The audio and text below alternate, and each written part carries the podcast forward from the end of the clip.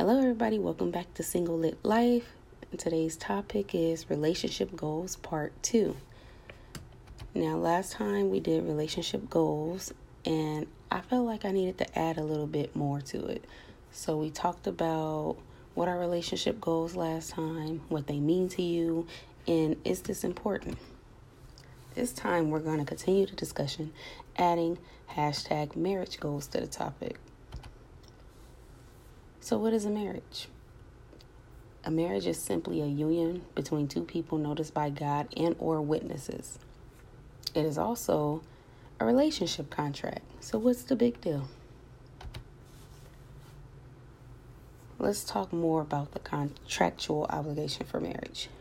One thing is to always love unconditionally, meaning loving your partner unconditionally. Another thing is love until death do you apart, that's also one of your vows that you reiterate during your ceremony. Another thing is to only romantically love your partner and no one else. An important one for me is no infidelity, meaning no sleeping around with any other partner, male or female. And always be honest and tell no lies. Sounds easy, right? So, what makes this so hard? Did it, did you guys know that the U.S. are number 10 in the top 10 countries with the highest divorce rate as of this year? And number one is Belgium. Sounds interesting, right?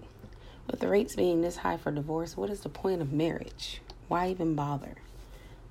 So I asked around, and of course, I went to social media, Facebook and Instagram, and I asked, what makes marriage so important? I received a lot of messages saying, I don't know. And also a lot of, when you find out, you can tell me, girl, responses. I got these responses from both women and men.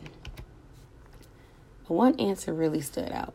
One person commented and said, quote, it's not if you love cats and living on one income and not experiencing true love. If you love those things, then it isn't important at all. This response came from a male follower of mine, and I'm not bashing men in any way. But how can we expect true love in an organic form if there is a breach in a contract every time? I'll give you an example. I take the train into San Francisco every day, and this past Thursday evening, I saw something I did not expect.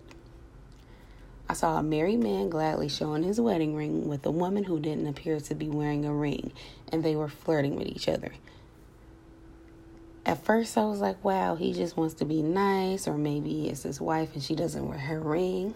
But then when I took my earphones off, I heard the woman say, Are we going to your house? Is your wife home? And he replied, No, she's not. But we are going to my brother's house. No one is home. You don't have to worry about that.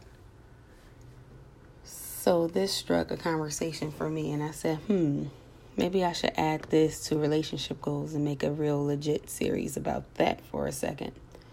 So this is just the intro, you guys. I'm going to do a Q&A section on this following up in the next couple of days. So please do tell me your thoughts and things of that nature on Instagram. It's at single underscore lit, L-I-T underscore life. And I will be back with you guys. I have a guest. We're going to do a Q&A, okay? Until then, see you next time.